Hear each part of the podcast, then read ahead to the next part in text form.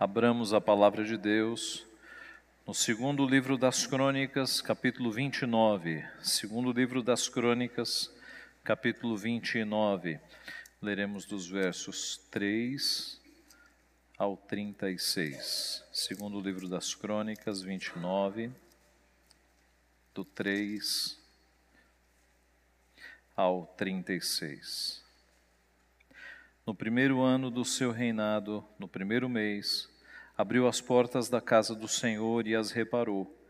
Trouxe os sacerdotes e os levitas, ajuntou-os na praça oriental e lhes disse: Ouvi-me, ó levitas, santificai-vos agora e santificai a casa do Senhor, Deus de vossos pais. Tirai do santuário a imundícia porque nossos pais prevaricaram e fizeram o que era mal perante o Senhor nosso Deus e o deixaram. Desviaram o seu rosto do tabernáculo do Senhor e lhe voltaram as costas. Também fecharam as portas do pórtico, apagaram as lâmpadas, não queimaram incenso, nem ofereceram holocaustos nos santuários ao Deus de Israel. Pelo que veio grande ira do Senhor sobre Judá e Jerusalém, e os entregou ao terror, ao espanto e aos assobios como vós o estáis vendo com os próprios olhos, porque eis que nossos pais caíram à espada, e por isso nossos filhos, nossas filhas e nossas mulheres estiveram em cativeiro. Agora estou resolvido a fazer aliança com o Senhor, Deus de Israel, para que se desvie de nós o ardor da sua ira. Filhos meus, não sejais negligentes, pois o Senhor vos escolheu para estardes diante dele, para o servirdes, para serdes seus ministros e queimardes incenso. Então se levantaram os levitas, Maate, filho de Amassai, e Joel, filho de Azarias, dos filhos dos Coatitas, dos filhos de Merari, Quis, filho de Abdi, e Azarias, filho de Jealelel, dos Gersonitas, Joá, filho de Zimá, e Éden, filho de Joá, dos filhos de Elisafã, Zinri e Jeuel, dos filhos de Asaf, Zacarias e Matanias, dos filhos de Emã, Jeuel e Simei, dos filhos de Gedutum, Semaías e Uziel, congregaram a seus irmãos, santificaram-se e vieram segundo a ordem do rei, pelas palavras do Senhor, para purificarem a casa do Senhor. Os sacerdotes entraram na casa do Senhor para purificar e tiraram para fora, ao pátio da casa do Senhor, toda a imundícia que acharam no templo do Senhor.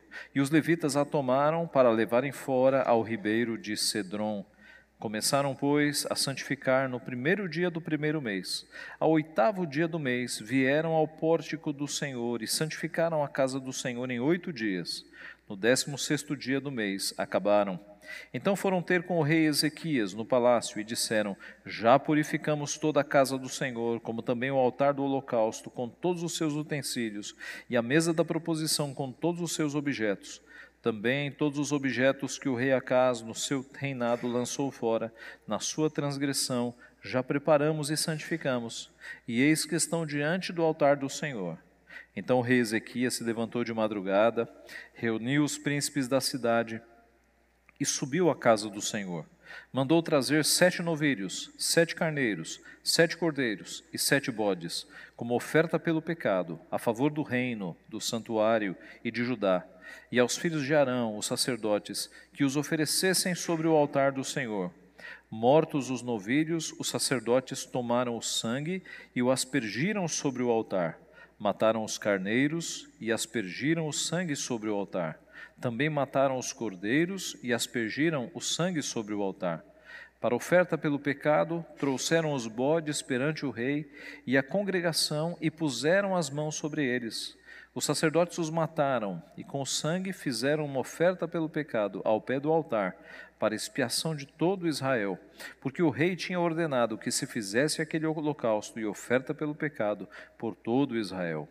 Também estabeleceu os levitas na casa do Senhor, com símbolos, alaúdes e harpas, segundo o mandado de Davi e de Gade, o vidente do rei, e do profeta Natã, porque este mandado veio do Senhor por intermédio de seus profetas.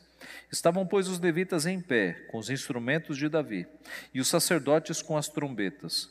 Deu ordem a Ezequias que oferecesse um holocausto sobre o altar.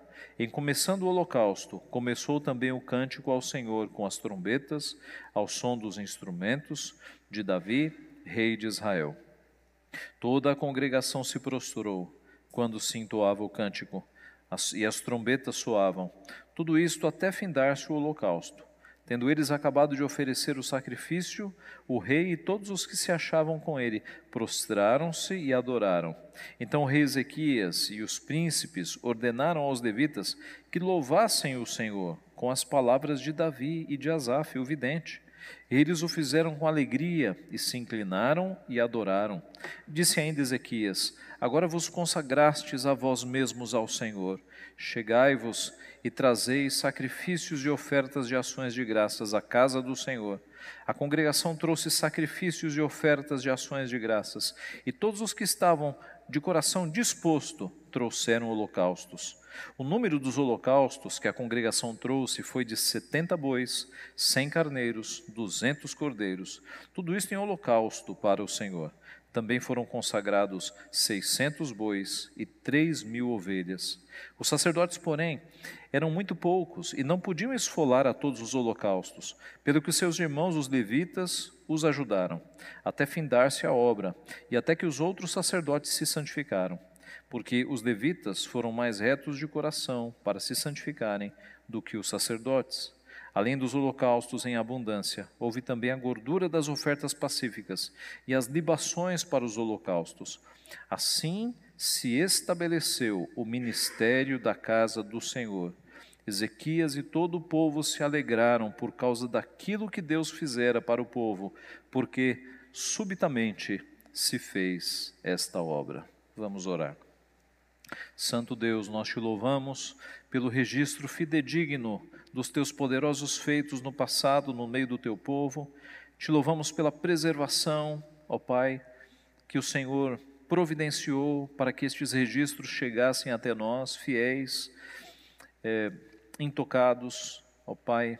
Nós te louvamos porque a tua palavra hoje, relatando o que aconteceu com os nossos irmãos do passado, nos adverte e nos mostra o perigo de voltarmos as costas ao Senhor, Pai. Te louvamos porque a tua palavra nos edifica e te pedimos mais uma vez que o Senhor fale ao nosso coração dentro daquilo que nós precisamos ouvir hoje, Pai, dentro do nosso culto, da nossa vida diante do Senhor. Abençoa então o teu povo nesta noite. Ó Pai, fala a cada coração de acordo com a tua bondade, a tua misericórdia, de acordo com a tua justiça, Pai. Alimenta-nos, é o que nós pedimos humildemente. E em nome de Jesus. Amém. Meus irmãos, no domingo passado, nós começamos a ver o reinado de Ezequias. E os dois primeiros versículos aqui do nosso texto, nós vimos no domingo passado, fazendo a leitura de 2 Reis, capítulo 18. Os dois primeiros versos dizem: tinha Ezequias 25 anos de idade quando começou a reinar e reinou 29 anos em Jerusalém. Sua mãe se chamava Abia e era filha de Zacarias. Fez ele o que era reto perante o Senhor, segundo tudo quanto fizera Davi, seu pai. No relato de Segunda Reis, estes dois versículos são detalhados e é mostrado ali o que Ezequias fez logo no começo. Nós vimos que Ezequias, primeiro, acabou com a idolatria de Judá, limpou toda a idolatria que havia ali naquele reino e confiou em Deus. Diferente do seu pai Acás, que saiu correndo na hora de aflição, pedindo ajuda para Tiglat-Pileser, rei da Assíria, uh, Ezequias correu para o Senhor, foi buscar ajuda no Senhor. Nós temos agora diante de nós três longos capítulos que descrevem os sete primeiros meses do reinado de Ezequias. São os capítulos 29, 30 e 31. O capítulo 29 fala de um mês. No primeiro mês, o templo foi purificado. O capítulo 30 fala do segundo mês, quando a Páscoa foi celebrada. Nós veremos no domingo que vem. E no capítulo 31 pega o período do terceiro até o sétimo mês, quando providências foram tomadas a fim de, a fim de que o trabalho no templo continuasse. Então, nestes três longos capítulos, nós temos os sete meses de reinado, os sete primeiros meses né, do reinado de Ezequias, que assim que assumiu o trono, rapidamente começou a fazer mudanças religiosas Talvez ele tivesse problemas de saneamento, de estradas, de muros, mas, meus irmãos, ele focou nas reformas religiosas nos seus sete primeiros meses do seu reinado. Então, vamos começar com o capítulo 29, que pode ser dividido da seguinte forma: o versículo 3 funciona como uma introdução. E aí, do verso 4 ao 11, nós temos Ezequias, o rei, convocando os sacerdotes e os levitas para fazer a obra. Então, do 4 ao 11 é a convocação. Do 12 ao 19 é a purificação do templo é quando os sacerdotes e levitas colocam a mão na massa e limpam toda a imundície, tudo que estava de errado, que estava a mais no templo. E dos versos 20 a 36, com o templo purificado, o culto, é a purificação, é a retomada do culto em Judá, culto que estava parado e agora foi retomado. O verso 3, então, que funciona como introdução, diz: No primeiro ano do seu reinado, no primeiro mês, abriu as portas da casa do Senhor e as reparou. No primeiro mês, veja a prioridade deste rei em num dos seus primeiros atos, abrir a porta, a casa do Senhor e reformar as suas portas. Se você voltar para o capítulo anterior, você verá no verso 24 que ajuntou a Acás os utensílios da casa de Deus, fê-los em pedaços e fechou as portas da casa do Senhor. A casa havia fechado o templo, mas eis que Ezequias agora ele reabre o templo do Senhor e restaura ali as, as portas. E agora nós temos o primeiro ponto desta divisão tripla deste texto, a convocação ao trabalho de purificação. É assim que começa o texto. Trouxe os sacerdotes os levitas, ajuntou-os na praça oriental e lhes disse: Ouvi-me, ó levitas, santificai-vos agora e santificai a casa do Senhor Deus de vossos pais, tirai do santuário a imundícia. Então, naquela praça, o rei o jovem rei Ezequias, com 25 anos de idade, ele reúne todos os sacerdotes e todos os levitas, ele faz uma assembleia de sacerdotes e de levitas, e nós podemos imaginar este povo, estes homens que foram consagrados no passado para o serviço do Senhor, em pé numa praça diante do rei, e a ordem de comando do rei é: santificai-vos, santificai-vos. E essa era uma ordem que sacerdotes e levitas entendiam bem, porque no Pentateuco você tem capítulos e capítulos mostrando como os sacerdotes e os levitas deveriam se santificar. E essa santificação, essa preparação para o trabalho, passava por sacrifícios oferecidos a Deus, passava por banho, por limpeza do corpo. Há um texto que fala, inclusive, que os, os levitas deveriam tirar os pelos do corpo, vest, revestir as vestes levíticas e as vestes sacerdotais e oferecerem mais sacrifícios, pedirem perdão pelos seus pecados. Havia um processo de santificação para os sacerdotes e os levitas antes deles colocarem a mão nos sacrifícios que seriam em benefício do povo. Havia todo um trabalho de confissão de pecados e de santificação. E, e na sequência, o rei Ezequias diz: santificai a casa do Senhor.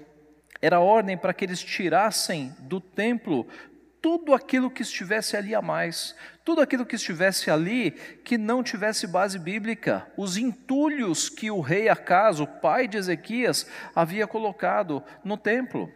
Vocês devem se lembrar que o rei Acas foi até o rei até a Síria e ficou impressionado com o altar que ele viu lá e deu ordens ao seu sumo sacerdote, a Urias, para que Urias copiasse aquele altar. Mandou as plantas, mandou as medidas e o rei Urias copiou aquele altar profano.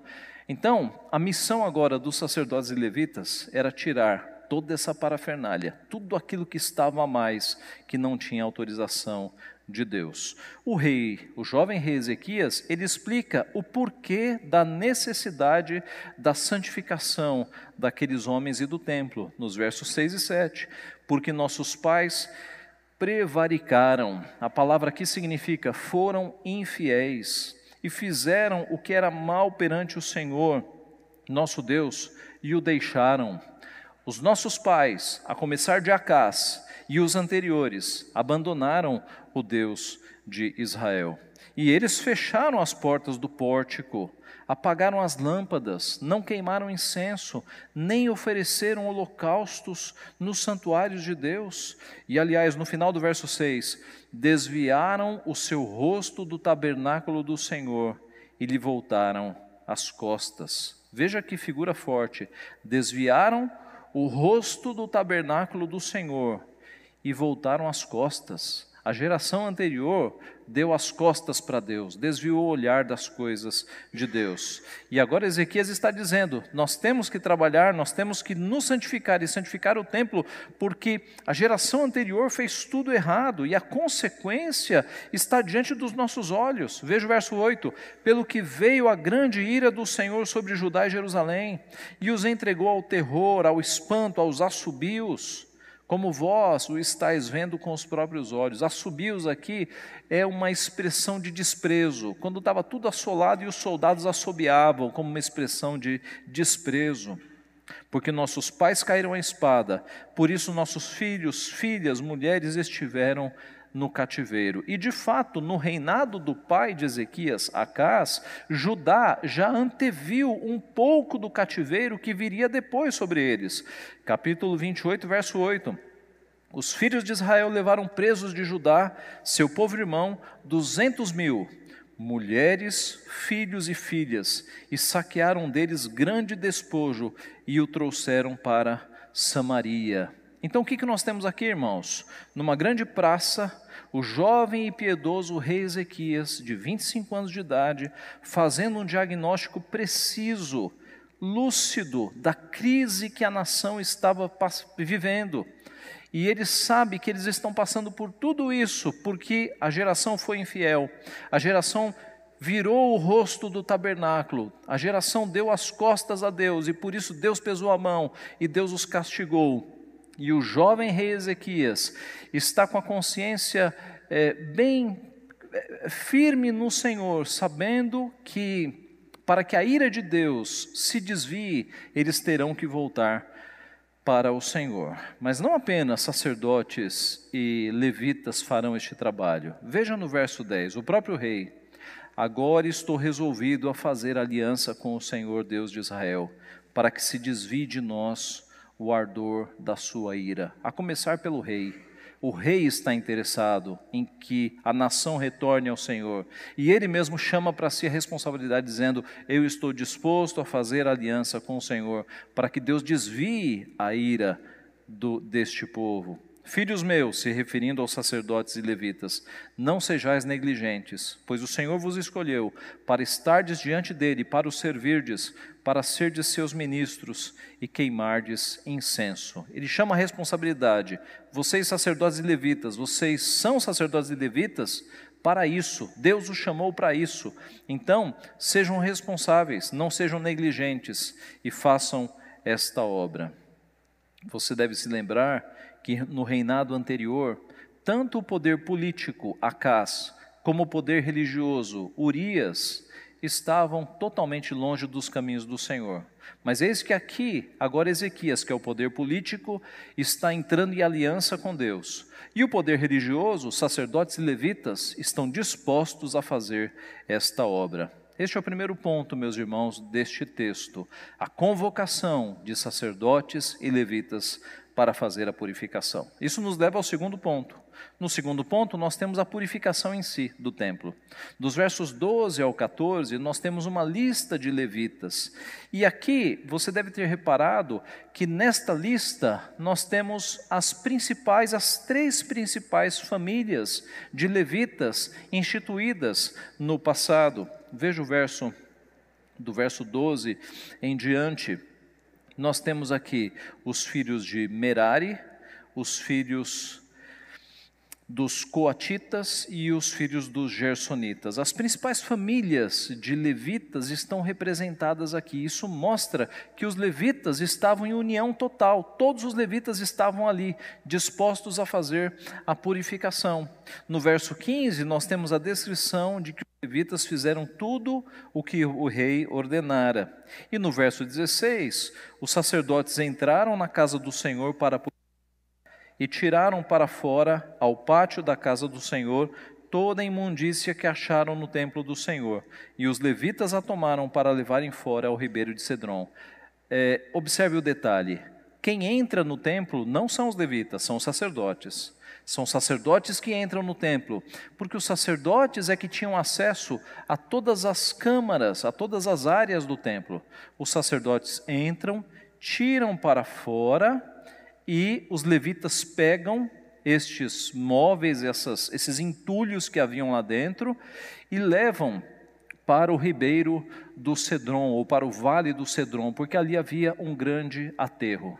Então os, levitas, os sacerdotes entravam no templo, pegavam as coisas, voltavam, os levitas pegavam esses entulhos todos e levavam para um grande aterro ali no ribeiro ou no vale de Cedron.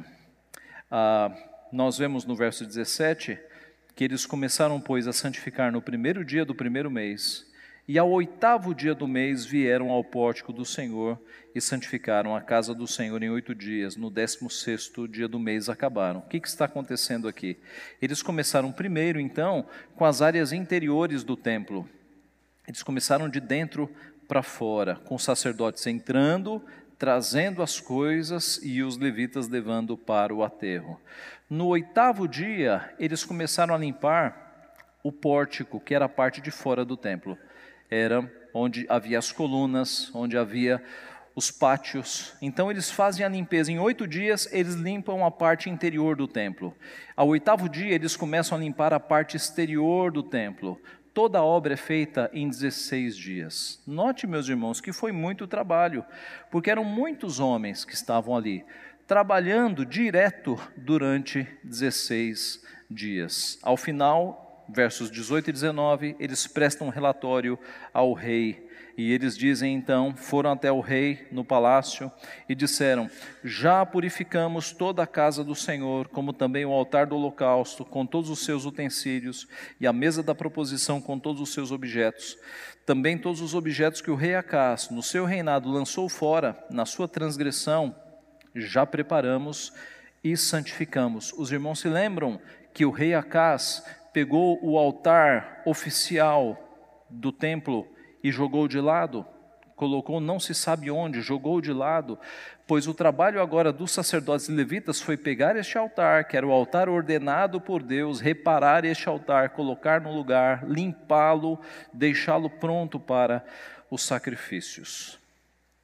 Agora, meus irmãos, com todo o templo purificado, então, com todo o entulho e todas as obras de idolatria jogadas para fora, nós podemos ir para o terceiro ponto, que é a restauração do culto. O culto foi restaurado. O verso 20 diz que o rei Ezequias se levantou de madrugada, reuniu os príncipes da cidade e subiu à casa do Senhor. Essa imagem do rei se levantando de madrugada e buscando os príncipes para subir ao templo nos mostra, meus irmãos, a devoção deste rei. Ele não acordou às 10 da manhã e foi fazer algo lá secundário. Ele acordou de madrugada. Ele estava devotado ao Senhor. Coisa importante a gente faz cedo, a gente acorda cedo para fazer. E foi isso que ele fez. Ele deu prioridade à coisa do Senhor. Os príncipes da cidade estão ali mostrando que a nação está unida com o propósito de se reconciliar com Deus. No verso 21, vem a lista dos sacrifícios que o rei e os príncipes ofereceram para expiar o pecado do povo. Mandou trazer sete novilhos, sete carneiros, sete cordeiros, sete bodes, como oferta pelo pecado a favor do reino, do santuário e de Judá. Eles ofereceram esses 28 animais como sangue derramado, como oferta pelo pecado, do reino, do santuário e do povo de Judá. O número 7, aliás, representa na Bíblia sempre a ideia de totalidade. Quando no Apocalipse você tem as sete cartas, as sete igrejas do Apocalipse, não significa que é só para aquelas cartas, mas a ideia do número 7 na Bíblia é mostrar perfeição, é mostrar totalidade. No caso do Apocalipse, é porque aquelas cartas são, na verdade, endereçadas a todas as igrejas do mundo. E aqui, ao usarem sete animais, né, destas, desta, destas espécies que nós mostramos aqui, sete novilhos, sete carneiros, sete cordeiros e sete bodes, está se intensificando essa ideia de que a totalidade do povo que está representada ali naquele sacrifício por pecados. Ah, assim, meus irmãos, este primeiro sacrifício é feito. Mortos os novilhos, verso 22, os sacerdotes tomaram o sangue e o aspergiram sobre o altar. Mataram os carneiros e aspergiram o sangue sobre o altar. Mataram os cordeiros e aspergiram o sangue sobre o altar. Esta aspersão do sangue, ela simboliza a remissão dos pecados. Meus irmãos, é impossível nós não pensarmos no nosso batismo, no qual a água também é aspergida sobre a cabeça da criança ou do adulto. E essa aspersão, que já existe desde o Antigo Testamento, aponta para a purificação de pecados. Aqui nós não usamos sangue, nós usamos água, porque o sangue foi derramado na cruz. Então, basta um símbolo que é a água da lavagem, da purificação dos pecados. Mas, no verso 23, nós temos a figura do bode, que nos remete ao bode emissário lá do Pentateuco. Para oferta pelo pecado, trouxeram os bodes perante o rei e a congregação e puseram as mãos sobre eles. Este gesto de colocar a mão sobre os bodes dá a ideia de uma transmissão de pecados. É um gesto simbólico de que os pecados estão indo para os bodes. Por quê? Porque isso foi estipulado por Deus no Antigo Testamento. Havia uma cerimônia em que havia um bode emissário que recebia simbolicamente os pecados e era mandado para o deserto. E havia um outro animal que era morto para remir os pecados. E aqui esta cerimônia nos lembra exatamente isso. No verso 24, eles matam esses bodes e com sangue fazem uma oferta pelo pecado ao pé, ao pé do altar para expiação de todo Israel, porque o rei tinha ordenado que se fizesse aquele holocausto e oferta pelo pecado por todo o Israel. Pastor, não é uma repetição aqui de mais ofertas pelos pecados? Não. Agora é por todo Israel. Há um detalhe diferente aqui. Porque Ezequias não está pensando apenas em Judá, no reino do sul, embora ele seja rei de Judá. Mas ele está pensando no reino do norte também, ele está pensando em Israel, ele está pensando nas doze tribos. Este jovem rei está sonhando com a reunificação das tribos que estão separadas: dez no norte, dois no sul. Mas veja a piedade deste jovem rei, ele está oferecendo inclusive sacrifícios para que os pecados do reino do norte sejam purificados, sonhando com uma reunificação que nunca acontecerá, acontecerá apenas em Cristo. Não é? Quando todos os eleitos de todas as tribos se unirão, mas Reino do Norte e Reino do Sul não se unificarão mais por causa dos seus grandes pecados. Mas o coração piedoso do rei está sonhando com isso, com esta unificação. E isso ficará mais claro nos próximos sermões. Nós teremos mais detalhes desta visão que Ezequias tinha. Assim, Feitos os sacrifícios, nós temos uma segunda parte, que é a restauração da música, porque a música no passado foi inserida no templo, mas por conta da cessação dos sacrifícios e do culto, a música foi colocada de lado também, porque não havia mais culto. Agora ela vai ser restaurada. Verso 25. Também estabeleceu os levitas na casa do Senhor, com símbolos, alaúdes e harpas segundo o mandado de Davi de Gade, o vidente do rei e do profeta Natã, porque este mandado veio do Senhor por intermédio de seus profetas. Então, Ezequias restabelece a música no culto, não de acordo com suas preferências, mas segundo o mandado de Davi e Gade e do profeta Natã, segundo o que ele tinha escrito nos escritos sagrados. Ele segue, meus irmãos, o roteiro da palavra de Deus e segundo o que foi ordenado de acordo com os profetas. Então, esse restabelecimento dos levitas com símbolos, alaúdes e harpas não é segundo a imaginação de Ezequias, é de acordo com Davi, Gade, Asaf e respaldado pelos profetas. Asaf não, Natã. Verso 26. Estavam, pois, os levitas em pé com os instrumentos de Davi. Que instrumentos? Símbolos, símbolos, alaúdes e harpas. E os sacerdotes com outros instrumentos, com as trombetas, todos em pé. Levitas com estes três tipos e os sacerdotes com trombetas. Deu ordem a Ezequias que oferecessem o holocausto sobre o altar. Em começando o holocausto, começou também o cântico ao Senhor com as trombetas, ao som dos instrumentos de Davi, rei de Israel. A ideia do texto é que não houve música cantada num primeiro momento, houve o som dos instrumentos. Toda a congregação se prostrou, rosto em terra, enquanto se entoava o cântico, a música, as trombetas soavam, tudo isso até o final do holocausto. Os irmãos se lembram que o holocausto era aquele sacrifício em que o animal era queimado todo.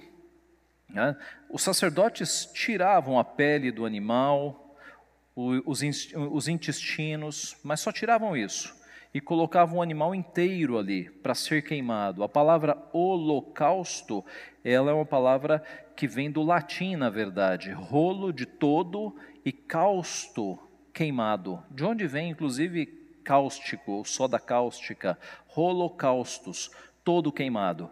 Outros sacrifícios, em outros sacrifícios, o animal não era todo queimado. Em alguns sacrifícios, por exemplo, o peito do animal era retirado para a alimentação dos sacerdotes. Em outros sacrifícios, parte do animal não era consagrada, servia até para a alimentação da família que estava ali, mas no holocausto não. Como o holocausto era um sacrifício que indicava uma consagração total do adorador diante de Deus, o animal era queimado por inteiro. Então diz o texto que enquanto esses animais eram queimados, o povo estava curvado e o som da música tocando, as trombetas, os símbolos, os símbolos, as harpas e os alaúdes. Diz o texto que enquanto durou o holocausto, a música tocou. No verso 30, nós vemos o rei Ezequias e os príncipes ordenando aos levitas que louvassem ao Senhor agora com palavras, com as palavras de Davi e de Asaf, o vidente ou o profeta. Eles o fizeram com alegria e se inclinaram e adoraram. Então, note que depois do sacrifício a música continuou, mas agora ela continuou cantada, com letra. Com que letra? Também não, foi, não foram composições feitas ali, foram as palavras de Davi e de Asaf, possivelmente os salmos. Eles pegaram os salmos de Davi e de Asaf e cantaram os salmos. E há um detalhe interessante aqui, uma nota emocional. Eles o fizeram com alegria. Havia consagração, havia arrependimento, havia devoção, mas também havia alegria, porque a música na Bíblia, ela aponta para a alegria. E eis que o povo estava ali diante do Senhor, arrependido, contrito, consagrando-se diante do Senhor, e a música, ela é usada para despertar alegria no povo que estava em comunhão com o seu Deus.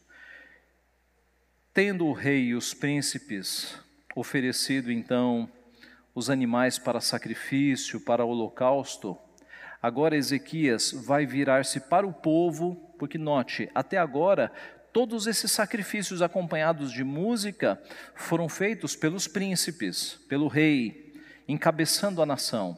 Mas agora o jovem rei Ezequias vira-se para o povo, para a congregação e diz: Agora vocês também podem ofertar ao Senhor. E agora é a congregação, é o povo que está ali que vai trazer os seus sacrifícios. Verso 31. Disse ainda Ezequias: Agora vos consagrastes a vós mesmos ao Senhor. Chegai-vos e trazei sacrifícios e ofertas de ações de graças à casa do Senhor. A congregação, o povo, trouxe sacrifícios e ofertas de ações de graças. E todos os que estavam de coração disposto trouxeram holocaustos. Então, não apenas ofertas pacíficas, que são, eh, que são é, sacrifícios menos elaborados, mas aqueles que estavam com o coração disposto ofereceram holocaustos. O holocausto era uma oferta voluntária, ninguém era obrigado a oferecer é, holocausto. Oferta pelo pecado, sim. Sempre que você pecava, você tinha que ir lá pegar o macho do teu rebanho, aquele sem defeito, e oferecer em lugar do teu pecado. Mas o holocausto era uma oferta voluntária. Oferecia o holocausto aquele que queria mais consagração a Deus. E note que quando Ezequias abriu para o povo, muita gente que estava com o coração voltado para o Senhor, disposto ao Senhor, levou os seus holocaustos. O povo voluntariamente se consagrou ao Senhor. Diz o texto no verso 32 que o número dos holocaustos que a congregação trouxe foi de 70 bois, 100 carneiros, 200 cordeiros, tudo isto em holocausto ao Senhor. Nós podemos somar aqui 370 pessoas que estavam dispostas a querer consagrar-se ao Senhor, voluntariamente. Nós queremos consagração, 370 pessoas. Diz o texto depois que também foram consagrados 600 bois e 3 mil ovelhas, que aqui não implica que seja holocausto, mas estes animais também foram oferecidos pelo povo. O cronista faz questão de registrar este grande número de animais que foi oferecido para demonstrar como o povo estava ali com o um único coração voltado ao Senhor. Não era apenas Ezequias e os príncipes, os sacerdotes e os levitas que queriam voltar-se ao Senhor. O povo estava querendo voltar-se ao Senhor. De forma que houve tantos sacrifícios que os sacerdotes não deram conta. Veja o verso 34.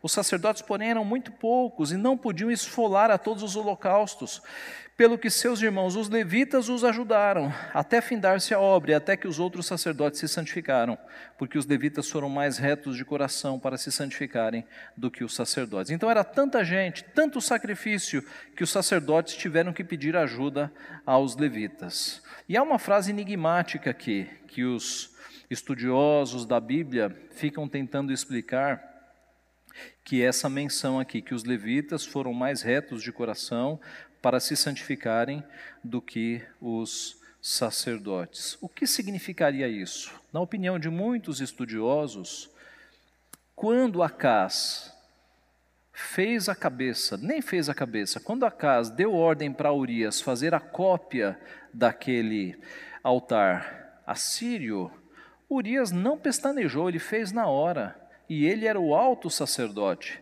Então, possivelmente, a classe sacerdotal estava mais corrompida do que a classe levítica. Possivelmente, essa seja a explicação. De que os sacerdotes estavam ali arrependidos, fazendo a obra, mas em termos de santificação, os levitas estavam mais dispostos a essa santificação, menos corrompidos por conta do reinado anterior. Além dos holocaustos em abundância, houve também a gordura de ofertas pacíficas, libações para os holocaustos. Libações era sangue derramado também.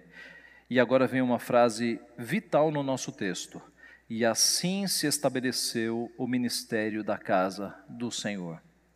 Assim se estabeleceu o ministério da casa ao Senhor. O culto ao Senhor que havia sido interrompido, agora estava reaberto, estava pronto para continuar todos os dias. E na sequência, o próximo capítulo vai falar da celebração da Páscoa.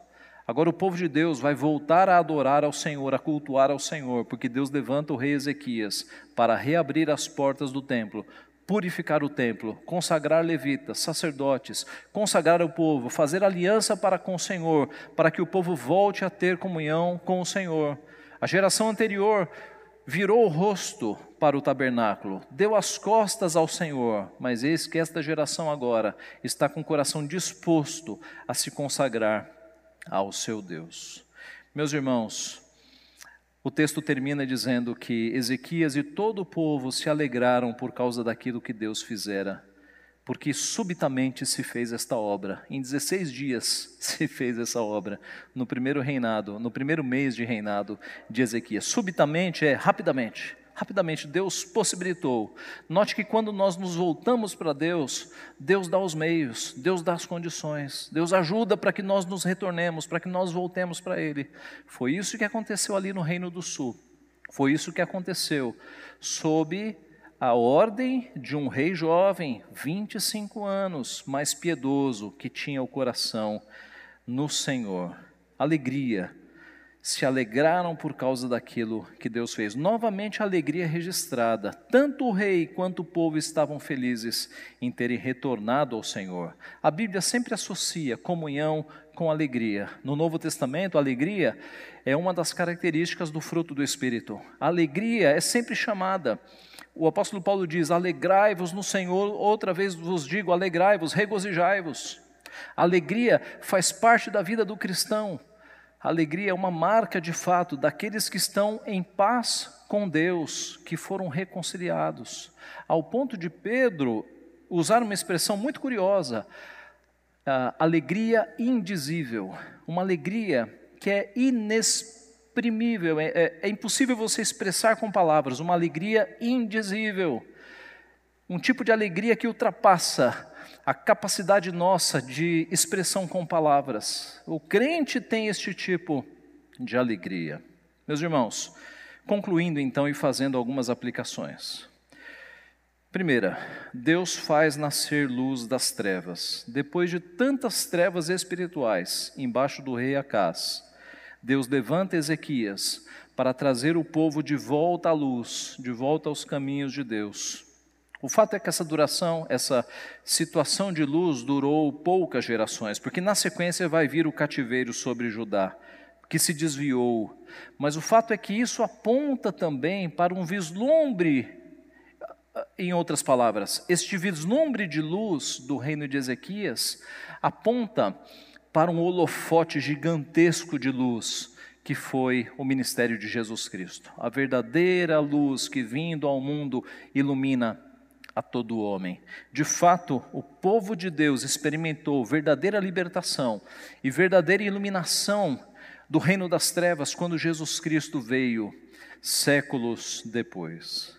Segunda aplicação, Deus faz vir salvação de lugares inesperados quem imaginaria que o péssimo idólatra rei Acás teria um filho que com 25 anos seria usado por Deus para fazer o contrário do que o pai fez e para restaurar o culto ao Senhor? Quem imaginaria? O nosso Deus, meus irmãos, faz a salvação vir de locais inesperados. E isso nos traz grande esperança, porque se Deus usa um jovem de apenas 25 anos para comandar uma nação, para se voltar inteira para o Senhor, Deus pode nos usar também, mesmo sendo nós imperfeitos, mesmo sendo nós, alguns de nós, incapacitados, iletrados, Deus usa crianças, Deus usa jovens, adolescentes, homens, mulheres, velhos, velhas, Deus usa todos nós, meus irmãos. Não depende de nós, depende de Deus querer nos usar. É por isso que nós podemos nos consagrar ao Senhor, sabendo que quanto mais consagrados nós estivermos, mais chance nós temos de sermos usados pelo Senhor, porque Deus usa quem Ele quer, e aqueles que se consagram, Deus usa mais. E Deus faz o socorro e a salvação vir de lugares inesperados. Terceira aplicação. Deus quer pessoas consagradas para a sua obra. Antes de fazer a purificação do templo, Ezequias chamou a atenção para que os levitas e os sacerdotes se consagrassem. E eles se consagraram, e eles ofereceram sacrifícios, confessaram seus pecados, se lavaram, se limparam, se consagraram cerimonialmente para a obra. Então, meus irmãos, hoje, algumas igrejas evangélicas estão cheias de falsários, de homens que estão nos púlpitos, mas com vidas duplas de homens que aparentam santidade aqui, mas durante a semana estão vivendo vidas falsas, vidas de adultério. Que isso não aconteça com cada um de nós que somos discípulos do Senhor, que nós sejamos verdadeiros, que o que nós somos aqui, nós sejamos durante os outros seis dias da semana autênticos discípulos de Cristo, sem vidas duplas, sem vidas de hipocrisia, seja consagrado, tanto aqui como nos outros dias da semana. Nós sabemos que Deus usa todos, mas Deus usa especialmente aqueles que se colocam, que se consagram diante dele, que o buscam. Quarta aplicação: Deus se importa com o culto que é oferecido. Os sacerdotes e os levitas cuidaram primeiro do coração, eles se consagraram, eles se santificaram. Mas depois eles purificaram a casa de Deus para que o culto fosse aceitável a Deus. Essa história de que Deus aceita qualquer culto está errada, meus irmãos. A começar do primeiro culto que nós temos na Bíblia. Quando, registrado na Bíblia, quando Abel e Caim ofereceram um culto ao Senhor, Deus aceitou de um e não aceitou do outro porque a forma do outro foi errada. E Deus disse: se você proceder bem, se você fizer correto, não é certo que você será aceito, faça corretamente. Apresente com fé e corretamente esse sacrifício.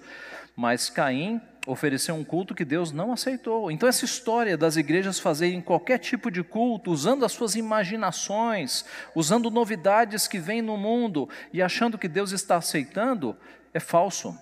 Deus aceita o culto que ele pede na sua palavra. Note, Deus, sendo glorioso e majestoso, ele poderia dizer assim: olha, tem aí um altar que é uma cópia do altar da Síria, mas ofereça nesse altar mesmo que eu sou Deus, eu vou aceitar. Não, senhores.